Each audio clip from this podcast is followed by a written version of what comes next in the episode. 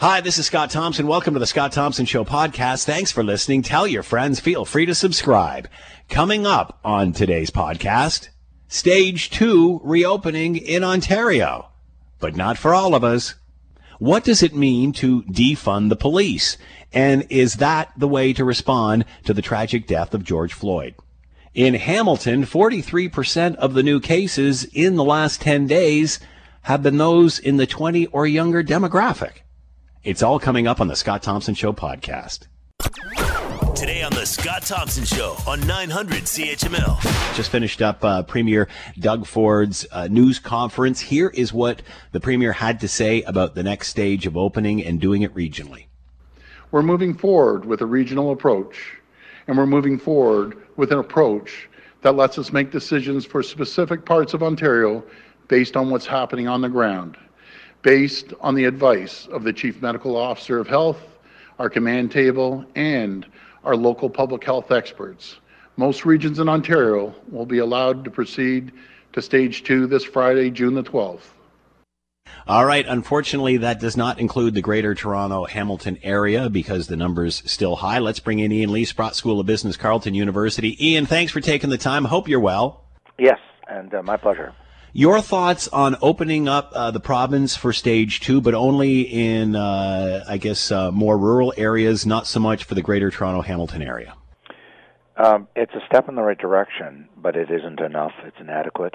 Um, I think that they're being far too cautious and conservative, and people can say, "What's wrong with that?" Well, we have to be evidence based, and the, um, for example, last week the Center for Disease Control, very prestigious organization, just did a radical uh, reduction in their data uh, and their estimates, and they reduced the COVID mortality rate. That's the death rate in the United States from COVID 19 to 0.2. People say, well, so what? What's 0.2? Well, influenza, and this is from CDC, the Center for Disease Control Statistical Database, influenza is 0.1 in other words, one tenth of one percent of people die from influenza. They now estimate that COVID is two tenths of one percent. That's not to trivialize it, and it's certainly not to suggest that we're all equally at risk. That's always been my argument. Seniors and people with uh, compromised uh, immune systems, people with diabetes, people who are obese, are very high risk. I'm one of those people because I have rheumatoid arthritis and I take immunosuppressive drugs, so I'm very high risk. But the vast majority of people in Ontario and Canada are not high risk. And we have to have a risk based approach. And on top of all this, the numbers are declining very dramatically, both infections and actual uh, the mortality statistics in Canada. So, my my point being that I think that they can, um, and there's certainly a epidemiologists on the record, because some listeners may say, "Well, you're not a doctor. What are you talking about?" There are some very important epidemiologists who are on the record from Stanford University, from Harvard, from Oxford, who are saying that the risk is very low and declining. And uh, this is not to say that just throw open the gates and let it all hang out, uh, but we can open. I mean, after all, there were protests all across Canada and the States, and it was encouraged actually by public health officials. Mm. And this is on the record and Mr. Trudeau himself was at a, a, a very large uh, contingent. Um, uh, so your thoughts on your thoughts on that, Ian? Are we getting mixed messaging here? Because again, uh, the, the, prime minister is being criticized today for uh, not conducting, holding normal parliamentary sittings because it's right. not safe, and yet he's out there right. and certainly not social distancing amongst those that are demonstrating. Are we getting mixed messages here? Is this hypocrisy? We we certainly are. We certainly are. There's just no question about it. And uh, uh, because you have to just turn on your TV set, and you can see um, that there's all kinds of people out there, and and it's being criticized. Uh, you know, young people are being criticized. There was a picture on the CBC website and in uh, I think the Toronto paper saying, "Look at all those young people at the park, all out hanging around together," and they weren't even talking about the protests. And I said, "Well, yes." To defend our young people, they get the message they understand that the risk is far lower than we are being told. If it was so risky, public health across the states, Europe, Canada would have said to the protesters, "Don't you dare go out there. This is very high risk." And they didn't. They encouraged them. In other words, they're speaking out of both sides of their mouth. They're saying, "Oh, very high risk, high risk. You got to stay home. You can't go to funerals. You can't go to weddings. You can't go out to the park and hang around together. But by the way, you can go out in very, very large numbers, shoulder to shoulder, on a protest." I'm not criticizing the protest. I want to make that very clear. Yep. Yep. Yep. I, I understand the protests are, are driven by very great sincerity against police brutality in the states, which has been there for a long time and been very well recorded. I get that. My point is is that public health and the leaders are saying, "Oh my God, there's all this terrible risk out there," and then they don't even accept, uh, acknowledge that, or they they contradict themselves by saying, "But it's all right to go out and protest," and then the prime minister goes out and and is out there with the protesters, very close together, cheek by jowl, and he's saying, "But we can't have parliament meeting." So I, I think that there is, and and the one of the polls I saw, national polls in Canada, showed that more than fifty percent of people don't trust what the government is telling them because they see these mixed messages. And so people are losing their trust, and I don't think that's a good thing. Uh, interesting uh, information coming out of Hamilton this weekend. 43% of the new cases over the last 10 days are all those that are 20 and under. 43% of the new cases. Young people are getting out there a lot more than me yeah. and my generation. Let me tell you, I'm not out there. I, I'm not trying to say that there's no risk. I'm, yeah. I'm not saying that at all. I mean, what I am saying is uh, older people uh, above 65 and people with serious health issues are high risk not only of becoming infected, but of becoming really, really sick. Whereas when you look at young people, first off, their infection rates are lower and their mortality rates are infinitesimally tiny. So I think that young people are and I'm certainly hearing this from my own students. I stay in touch with my students, and they're discounting this, saying, "Sure, I may get it, but you know, I've heard this from my own niece, my sister's daughter. She said, "Sure, I might get it, but I'm just like you know, getting you know the flu or something."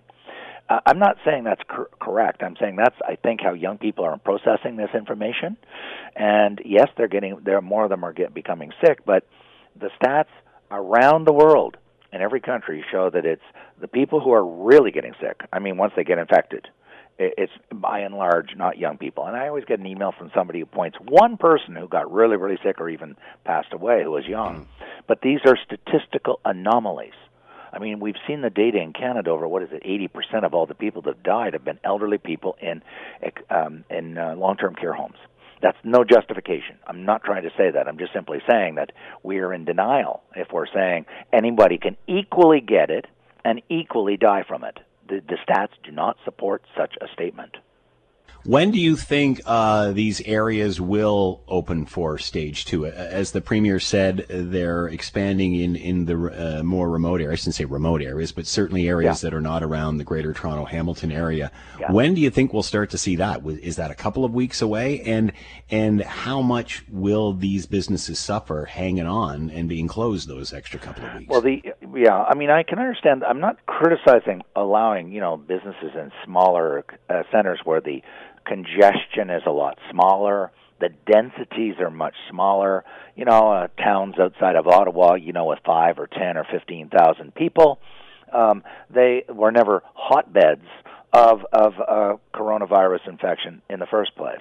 So you know, rural, quasi-rural, whatever we want to call that, smaller towns, cities, communities, you know, that makes sense. The problem is, is the GTA is where the majority of people in Ontario are located. And I mean, the GTA, depending how you draw the number, is eight or nine million.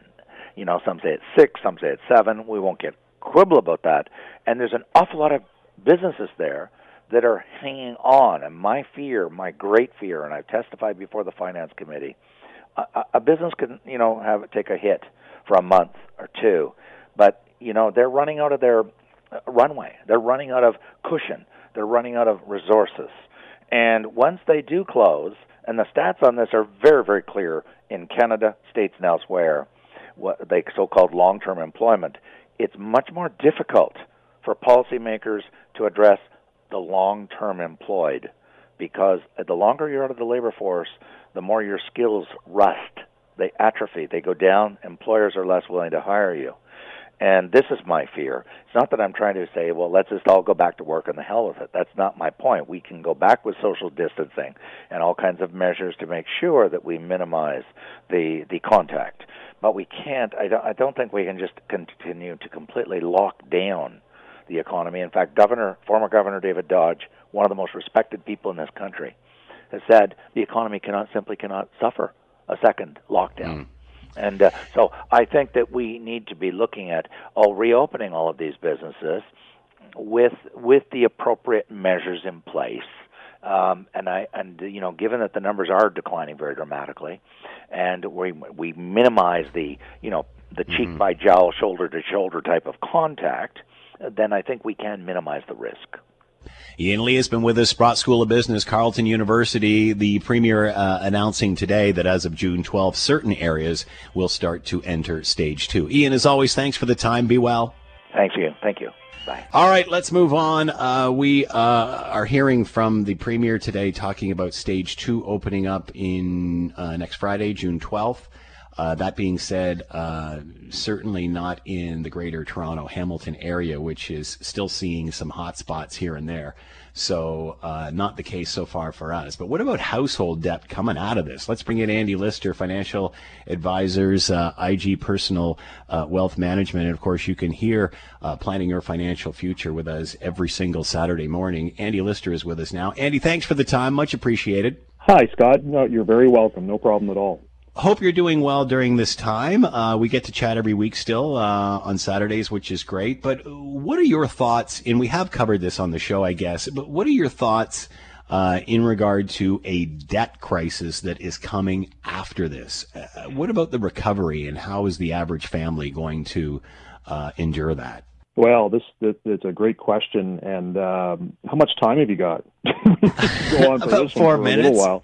Yeah. Four, okay, perfect. Quick, I'll speak quickly. Well, you know, the number one thing, obviously, from a consumer perspective, is that the last decade, you know, really the last 20 years, but we've seen a continued rise in people's debt, and this has been fueled by low interest rates and um, a desire to get into a, a strong real estate market as well.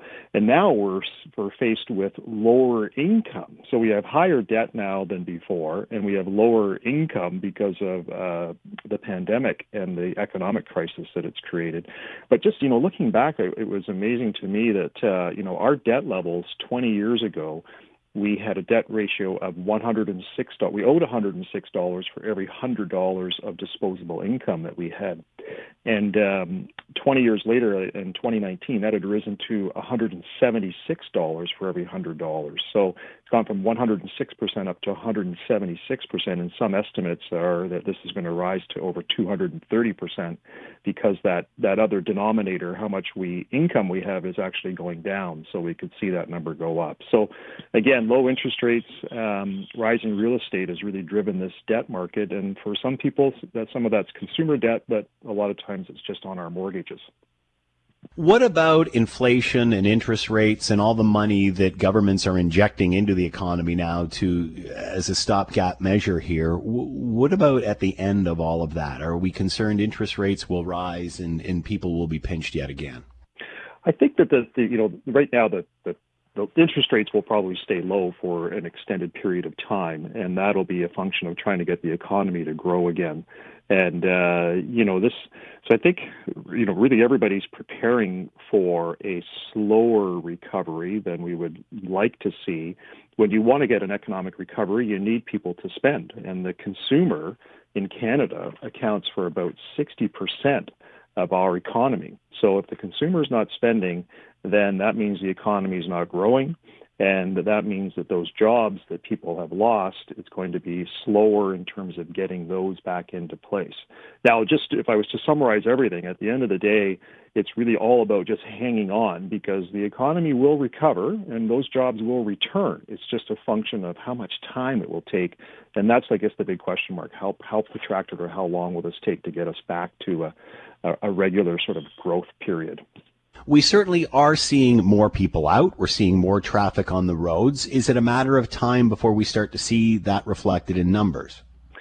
Yeah, I, I you know, I, I think what for the average person, you know, in Canada, your income is about $4,383 per month. So that's the average Canadian.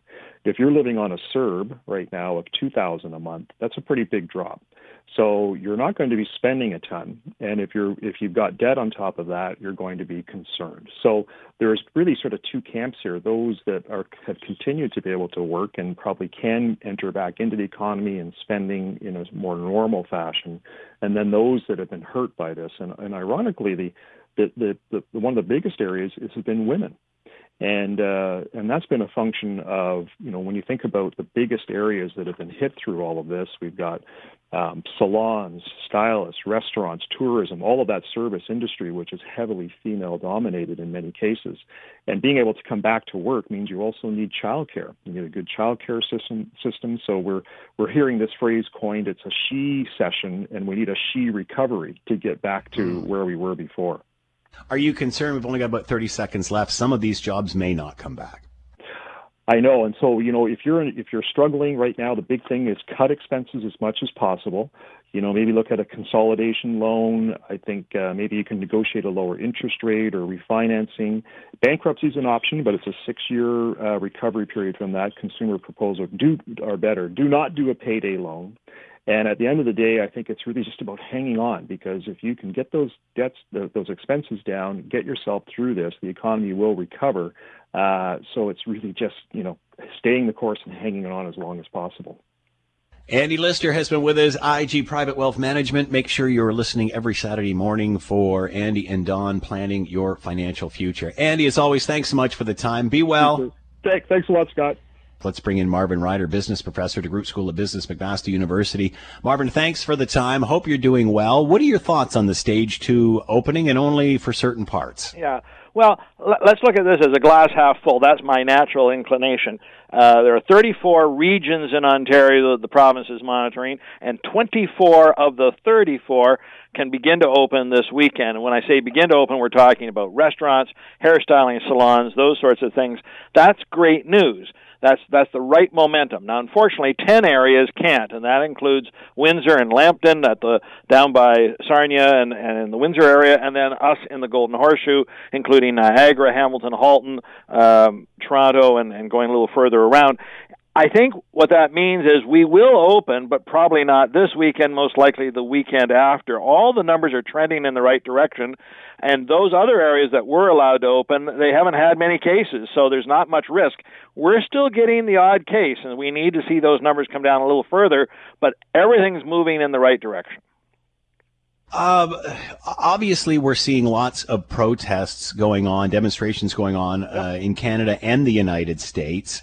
Uh, I was talking about this with Scott Radley from the Spec uh, just moments ago. Um, what happens if after two weeks from now, mm-hmm. with all of this uh, public protest, we don't see a spike in cases? Is that going to put pressure on leaders to open up more things? Is will this social experiment be a medical experiment as well? yeah, well, I agree with what you're saying. Uh, now, a couple things to remember: these were outdoor protests, and things that are outdoors are less risky than things that are indoors. So, had this all been held in a, a hockey arena, I think the likelihood of the cases spiking is higher. Much of this was outdoors. There was a good breeze. Again, some of the protesters were masked, some of them weren't masked, but again, masks help in all of this and, and certainly the pressure is continuing to mount on leaders to reopen. The next big date, if you will, federally is June 21st. That's the border closed with the United States. If we're allowing people to go into hotels, if we're allowing restaurants to open, if we're allowing campgrounds, hey, why can't why can't we get some of those American dollars to flow north of the border? So once we get momentum positively, there's pressure going to be to keep moving it. And and let me just say to that front, we had a big story today out in New Zealand. New Zealand, uh, now it's an island nation and only five million people, but they have no active cases of COVID.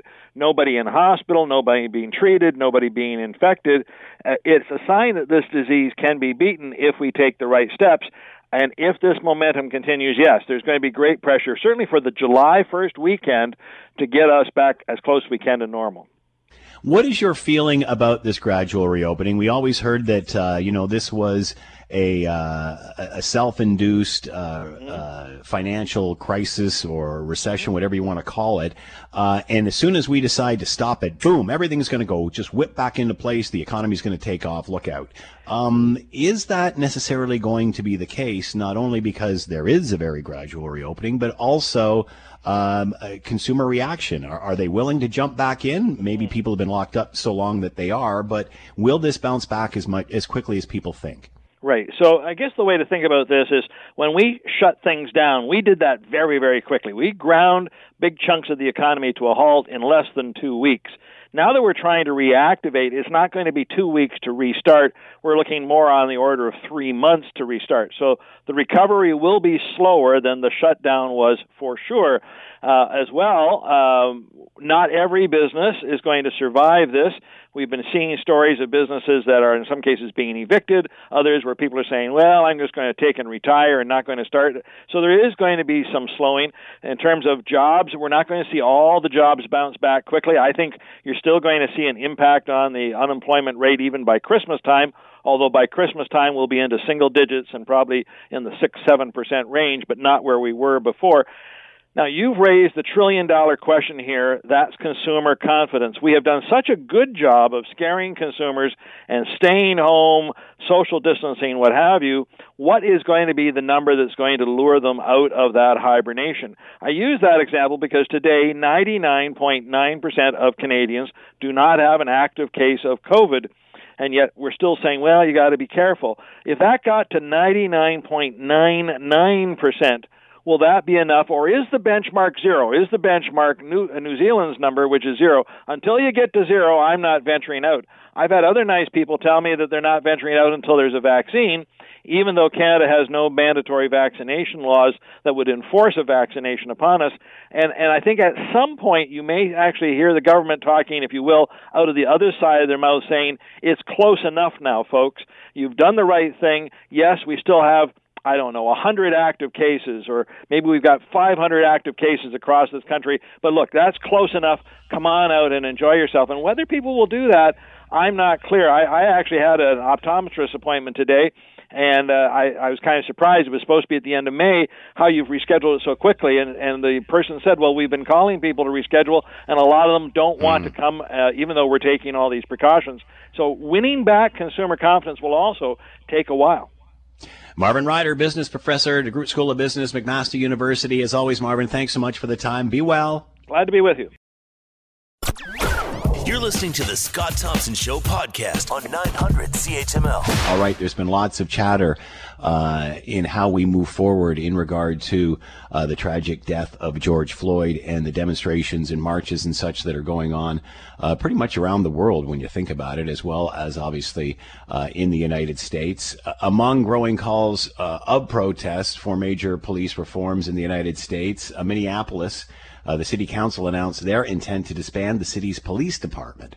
Uh, Councilman Steve Fletcher says the police department has resisted reforms at every turn. Here's what he had to say. It's not that we're dismantling a system that was working. We're dismantling a system that actually wasn't working very well for us uh, and seeing if we can design something better. And I believe we can. All right, let's bring in Christian Leuprecht, a professor at the Royal Military College and Queen's University, and is with us now. Christian, thank you for the time. Hope you're doing well. Good afternoon. So, lots of calls to defund police. What does this mean? Uh, many are, are taking this uh, to mean that abolishing, getting rid of the police. What does this actually mean? Yeah, so to me, this means something different. It means a broader call for having a democratic conversation that is long overdue in this country about uh, the community safety outcomes that collectively we want to achieve. What are our aims, our objectives, and our ends? And I think there's two separate issues. One is if we work backwards from those public safety outcomes to the different means with which we can achieve those, we will find that um, policing in many cases is neither the most effective nor the most efficient way to achieve those but we've ended up securitizing many problems that are really sort of social, economic challenges through divestment and underinvestment by both municipal and provincial governments, which means that the services that people need are either not available, not available when they need them, or for the duration of time, um, or at the intensity that's required. I think the other side of this conversation about uh, um, about community policing is that while we all talk about the broader safety outcomes that we might have in mind, what police forces think about when they think about safety, what city councils think about, what citizens writ large in Hamilton might think about, and what different uh, communities, especially racialized communities um, in and around Hamilton, might think about when they think about safety is very different. So, if you live, for instance, in a marginalized community, then issues when you think about uh, safety, you might think about issues such as food security, such as economic security, especially under the current virus circumstances. And so, I think we actually need a much broader conversation among different communities what it is that they actually understand by the ends. And so I think the public conversation about defunding police confuses symptoms with broader sort of root causes and issues that we should instead be discussing. So, is this about uh, uh, is this about making or, or unloading too much on the police departments, which should be uh, uh diverted to other services, i.e., mental health, uh, uh, drug training. I'm, I'm just I'm just you throwing out examples here. Are we asking police to fill in these holes they're not qualified for? I have written repeatedly and said that police have become the social workers of last resort. Many of my uniformed friends say that they're actually the social workers of first resort. Um, and it's become more challenging, I would say, over the last 15, 20 years um, as governments uh, have had greater fiscal challenges in terms of providing uh, the broader services that individuals and communities require or are looking for. And so, what ends up happening is that police end up backstopping all sorts of issues and all sorts of causes that they themselves will be the first ones to say that they don't have a comparative advantage to respond to in terms of calls. But in many municipalities now, up to 40% of calls received have some dimension, for instance, of mental health issues, where police will be the first ones to say, "Look, you know, it's it's we're probably not the best people to respond to this type of call, but there's no one else to respond to." And someone is calling about a concern about uh, whoever it might be who's related to them, and you know you got a better check on them. The other challenge is, of course, that in some of these cases, yeah, you know, it's easy to say we should just substitute social workers for um, uniform members.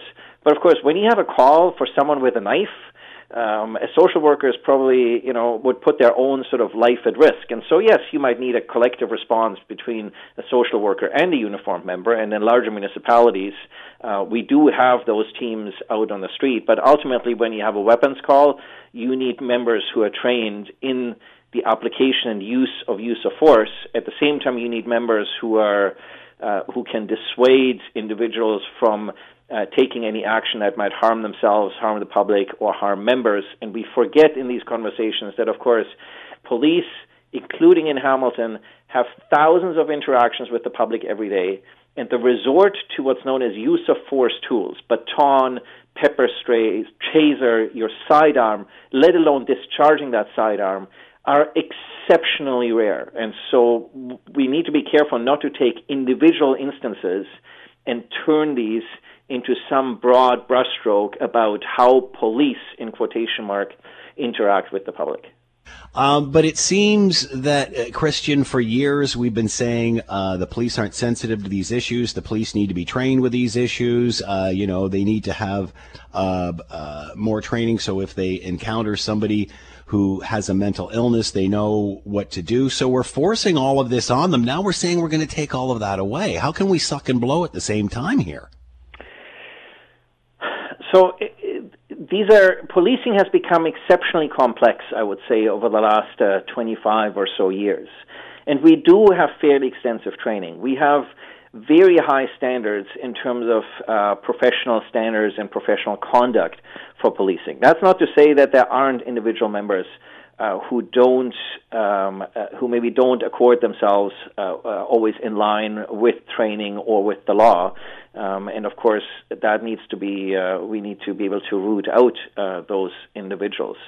Um, but ultimately, police perform a key and important societal function, and there's no functioning modern society uh, that it doesn't have that particular that particular service. But I do think more broadly, in terms of sort of sucking and blowing at the same time, this is a conversation about professionalizing policing services.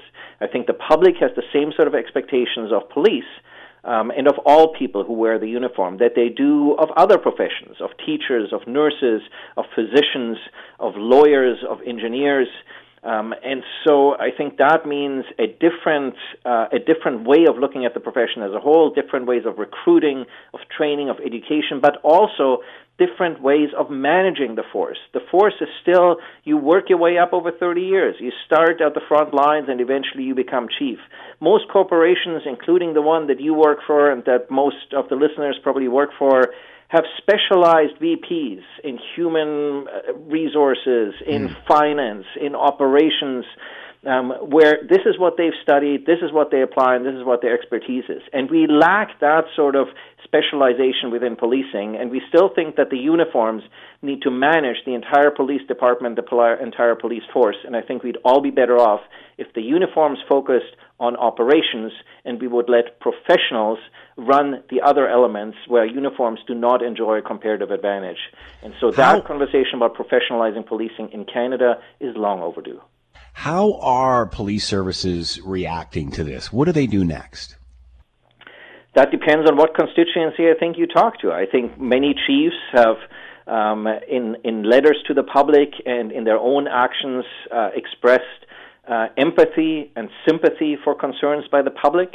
Uh, I think we've seen associations uh, in some cases be constructive, in other cases resist all forms of change. Mm-hmm. Um, but look, I think policing is a is, is is a very expensive service. If you think about that, your average uniform member makes uh, a first class constable makes about a hundred thousand dollars in uh, Ontario municipalities now, and so I think the public has a right to expect for that sort of level of compensation nothing but a gold standard in terms of the services uh, that those uniformed members uh, deliver. And I think the public might also be concerned that um, uh, perhaps they're not getting entirely what they feel that they're paying for.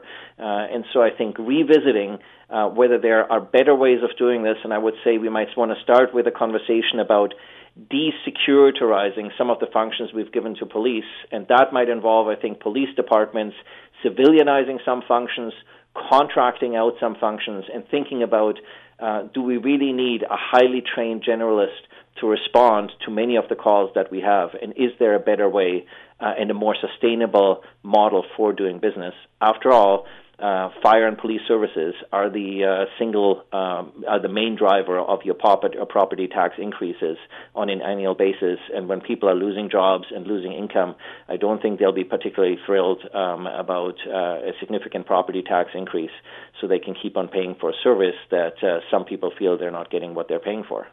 Is this a, turn, a turning point, Christian? Will things change now moving forward, or uh, six months from now will we be saying, "Remember that"?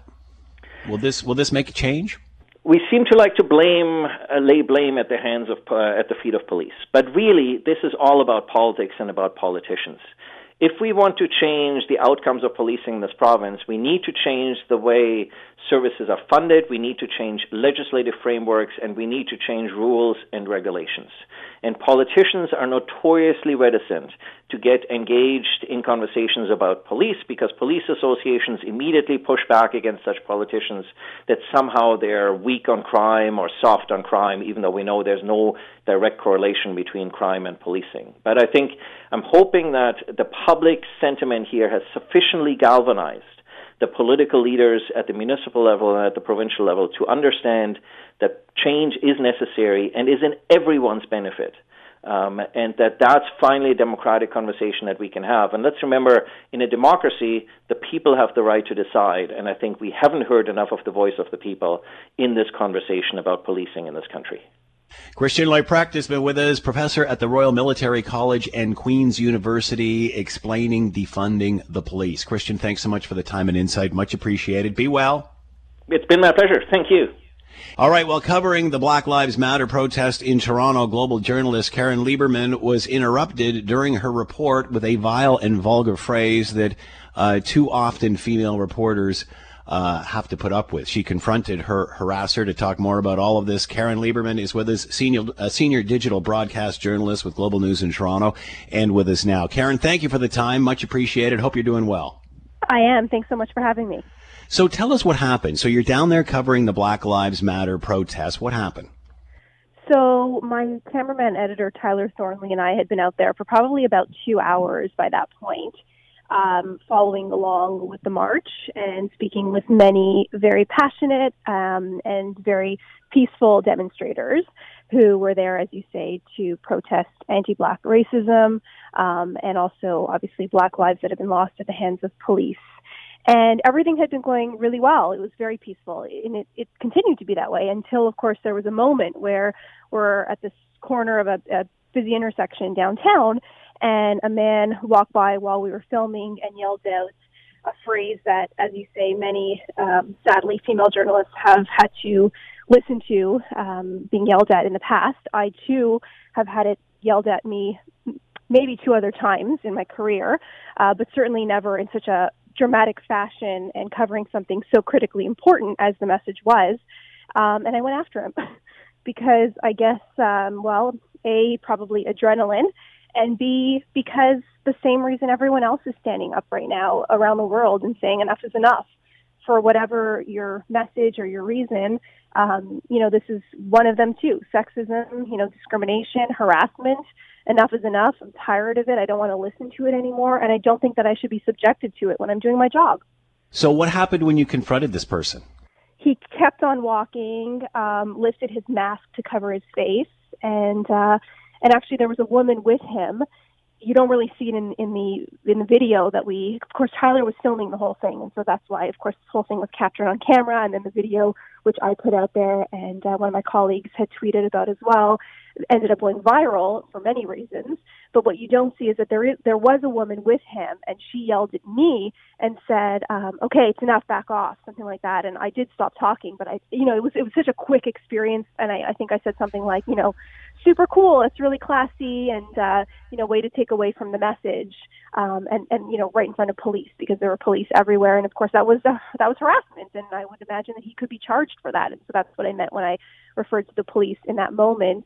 Um, and he kept walking. And you can unfortunately see his face in the video. Um, no one said anything. I don't know if anyone heard. I mean, certainly she heard, and the, people kind of spread spread about. Um, spread out a little bit in the crowd, but this was a very passionate, loud crowd as it was, so I don't know that anyone, you know, would have stopped, but I think that the lesson in it all, you know, moments later when of course the adrenaline slows down and we all took a breath, myself and Tyler, is that, you know, you need to stand up for yourself. And we're we're all entitled to have a fair um, working environment. And for me, it was such an important assignment because of the weight of this movement right now and what happened south of the border, and and the fact that you know we could ultimately be on you know we could ultimately be seeing change happen around the world. And so that's why this assignment I knew was so important, and I take every assignment seriously. Um, and so, yeah, I challenged him. How odd is it you're at a rally about human rights and this happens? Is right. was this person a protester?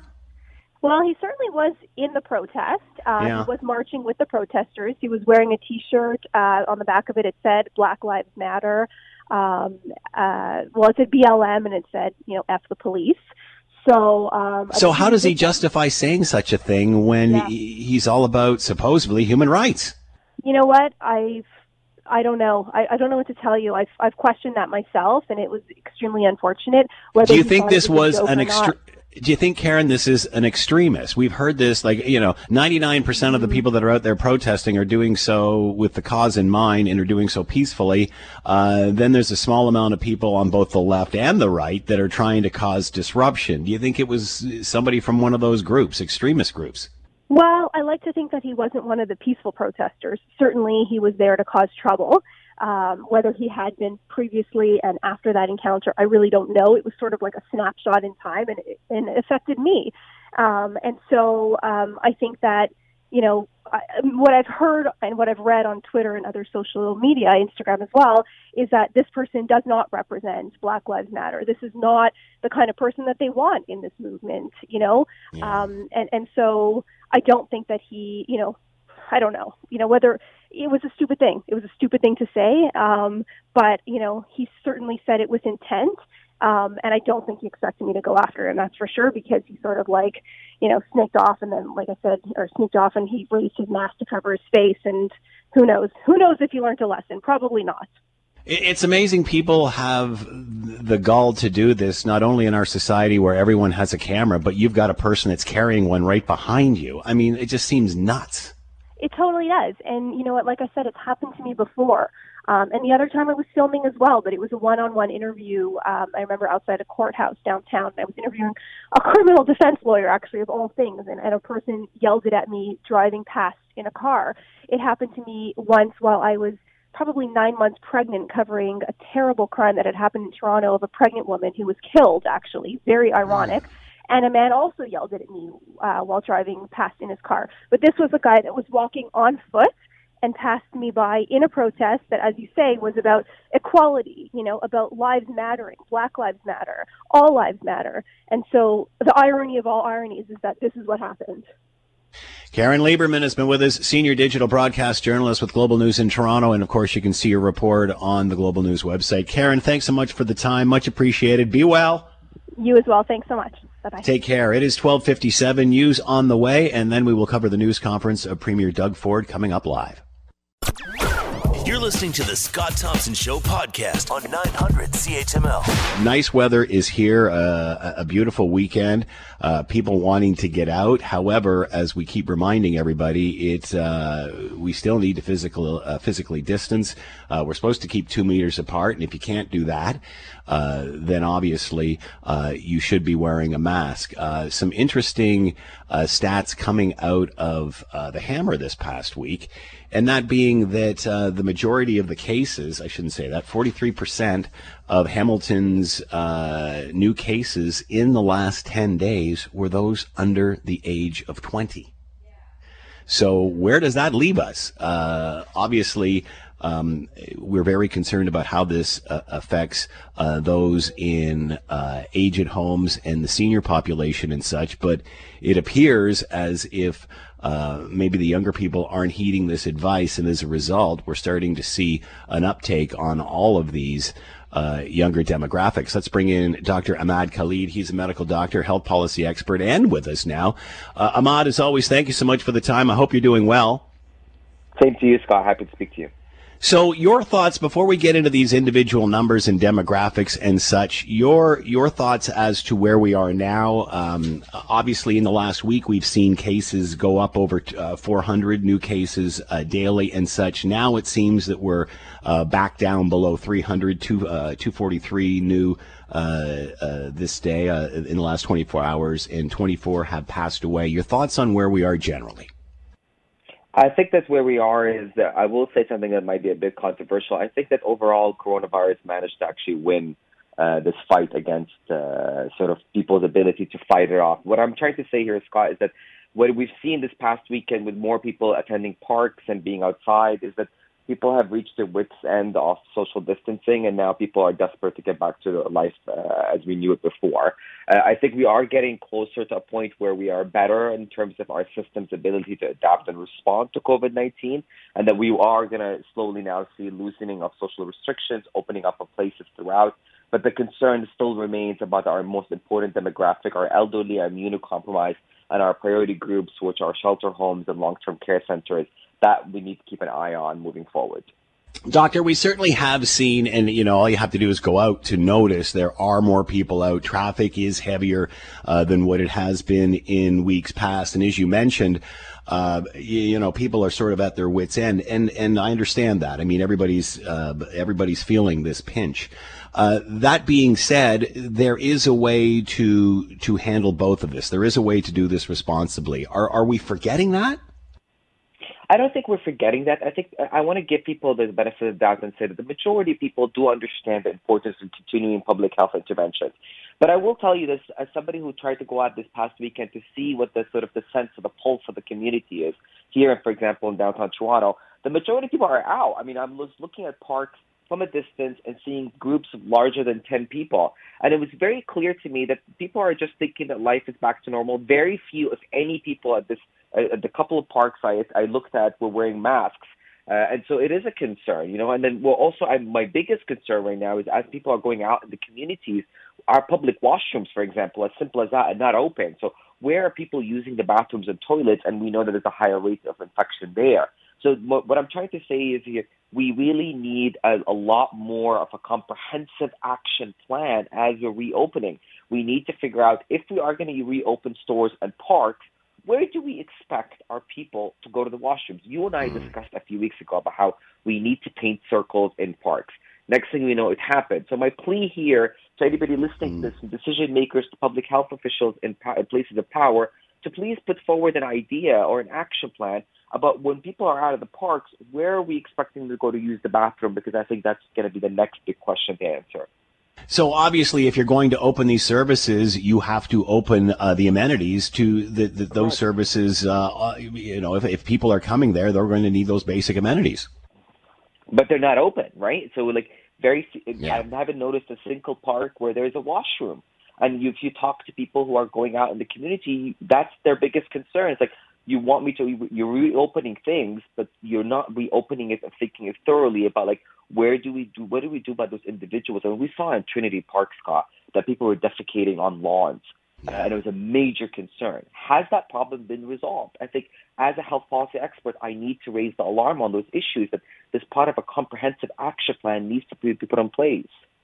Uh, this is sort of an offshoot, but but answer this question, Ahmad. Uh, we've sure. certainly heard people uh, and their concerns over used medical supplies, PPEs. You know, we heard of people mm-hmm. in, in, large shopping mall parking lots just finding these things discovered as, or discarded as people get into their cars and, and, shed them. We've also heard reports of, of municipalities upset because people are flushing them and, and, and wrecking the system. So, uh, just as sort of as a, as a sidebar here, what is the proper way to handle these supplies? What should we be doing with them? Yeah, I'm so happy you brought this up because I've been noticing also people are using sort of a cheaper version of PPEs. I'm not sure where they're acquiring this from, so not the proper ones. And this is the point that we all, everybody in health, have been saying from early on. PPEs should be reserved for our healthcare providers. And the reason for that primarily is that those healthcare providers are trained to know how to dispose of them properly and have the mechanism to do so. Please don't confuse that with me trying to say that you're not supposed to be wearing a mask.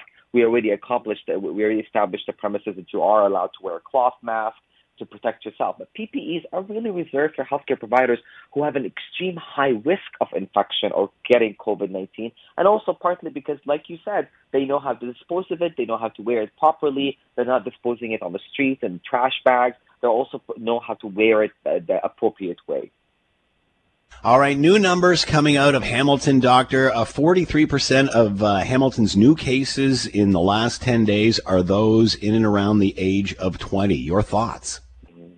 Uh, I was very concerned when I saw this report before it was reported in the news. I got alert to it.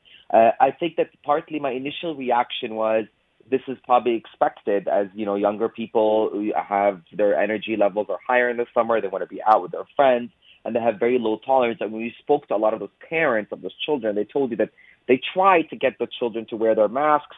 I should call them young adults. Uh, their masks or practice safe, you know, hand hygiene. A lot of them said it was too restrictive. And it goes to say to me to my idea as a professor who teaches young uh, young adults is that we need to find better ways to engage with them. So uh, what they found out was when you actually asked a lot of those young adults in Hamilton as to why they're doing this, they told you they're aware of the public health intervention, but they sort of reached a point where they are aware of it and don't care as much about it because they just want to live a normal life. And it made me start to think is should we be conveying our message differently to them? So how do you do that? How how uh, again? A, a, lot of them think, hey, it's it's not a disease that affects my generation. So uh, if they are do have that feeling of of uh, indispensability, where do they go? I find that the best way to convince people is through storytelling. And what I mean by that is that when you convey to somebody a real story of somebody who, a young adult who was able to to uh, transmit COVID nineteen to their aunt or uncle or the immunocompromised child, and the devastating effect that happened on that family, I think majority of young adults, when they hear those stories, they are compelled to take action. Young adults are very socially mobilized. They love a, a, a plan and an action and a cause to fight for. And I'm not sure we're doing a good job of giving them that cause, of giving them that story, that compelling story to tell them, please practice uh, public health interventions. Please continue social distancing and and and uh, uh, and guidance. And lastly, what I will say to this is that they're also taking a lead from adults. So if they are going to the parks and seeing other adults not wearing face masks, not practicing safe hygiene in gatherings more than five to ten people, then of course we can't expect them to follow a lead. They uh, follow example. They are looking at us to be the example for them. So uh, we we've talked many times, doctor, about a second wave with this information on the younger demographic. Could a second wave look different than we anticipate? Meaning it affecting yes. more younger people. Absolutely, I think. But I mean, you have to be careful with that with that narrative because even if it affects younger people, we still know from the evidence that the yeah. elderly and the immunocompromised are the most vulnerable and where the biggest focus would be. I, I will ch- I will say this based on early evidence of what's coming out right now, and what I said earlier in, your, in the interview today. Coronavirus won, and it won because it was it's been able to really sort of dismantle systems. But what it did do is that it, what we did do in Canada is that we bought ourselves time. So the message today is we won in the sense that we were able to buy time for our health systems, to get the supplies we need to adapt to the new reality. And right now, what we're trying to do is figure out how to live in this new current reality we have. Um, uh, one angle I wanted to ask you about as well uh, Ahmad, was the number of deaths. Right now, with the Canadian cases, we're sitting at 7,800, just over 7,800 deaths in Canada from this. When this started, many compared this to the seasonal flu and saying this is similar to that until we realized how quickly that it spread.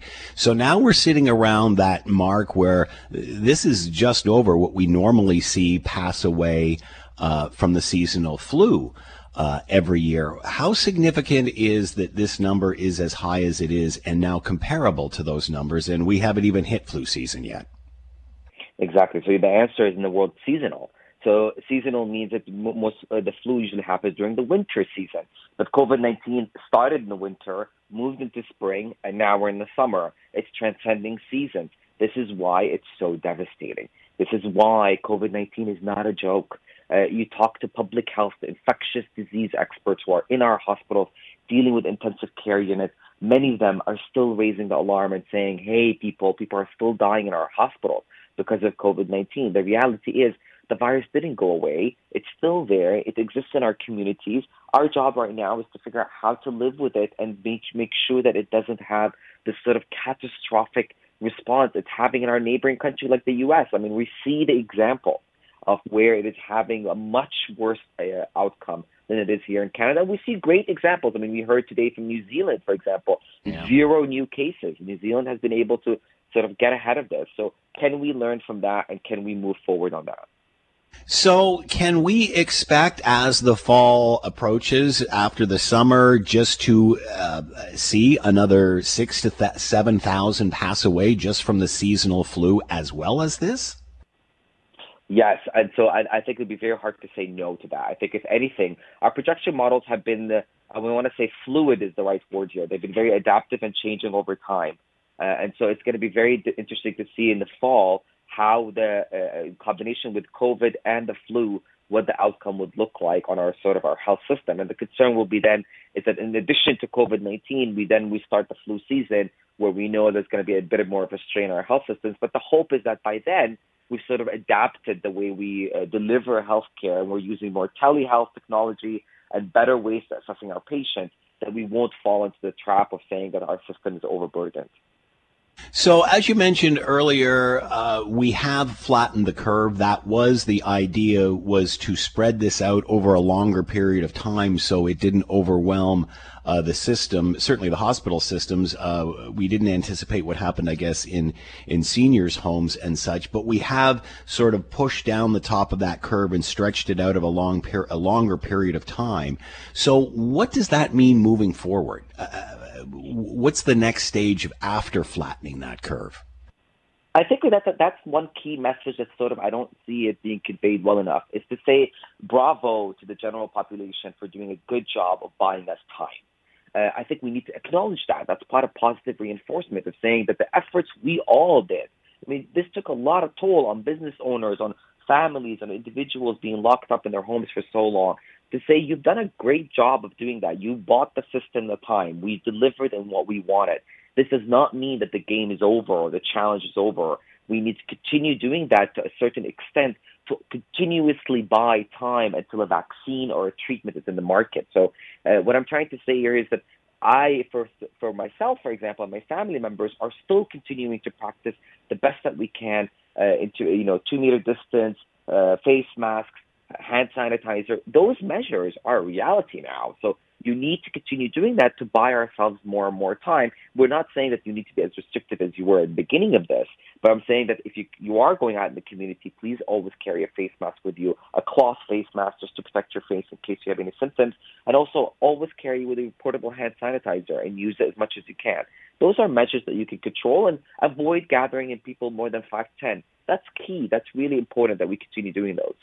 And any message for uh, younger people as we see these numbers 43% of Hamilton's new cases in the last 10 days are around the age of 20, if not uh, uh, under 20. What reinforcement there?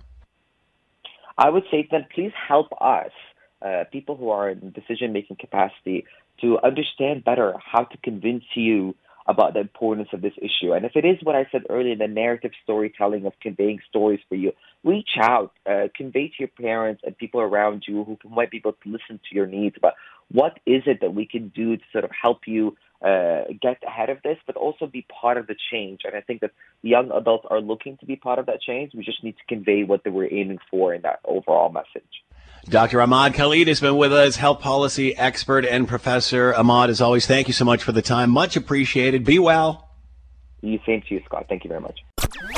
The Scott Thompson Show, weekdays from noon to 3 on 900 CHML. This is the Scott Thompson Podcast, available on Apple Podcast and Google Podcast or wherever you get yours. And don't forget to subscribe, rate, and review so you don't miss a thing. I'm Scott Thompson, and thanks for listening.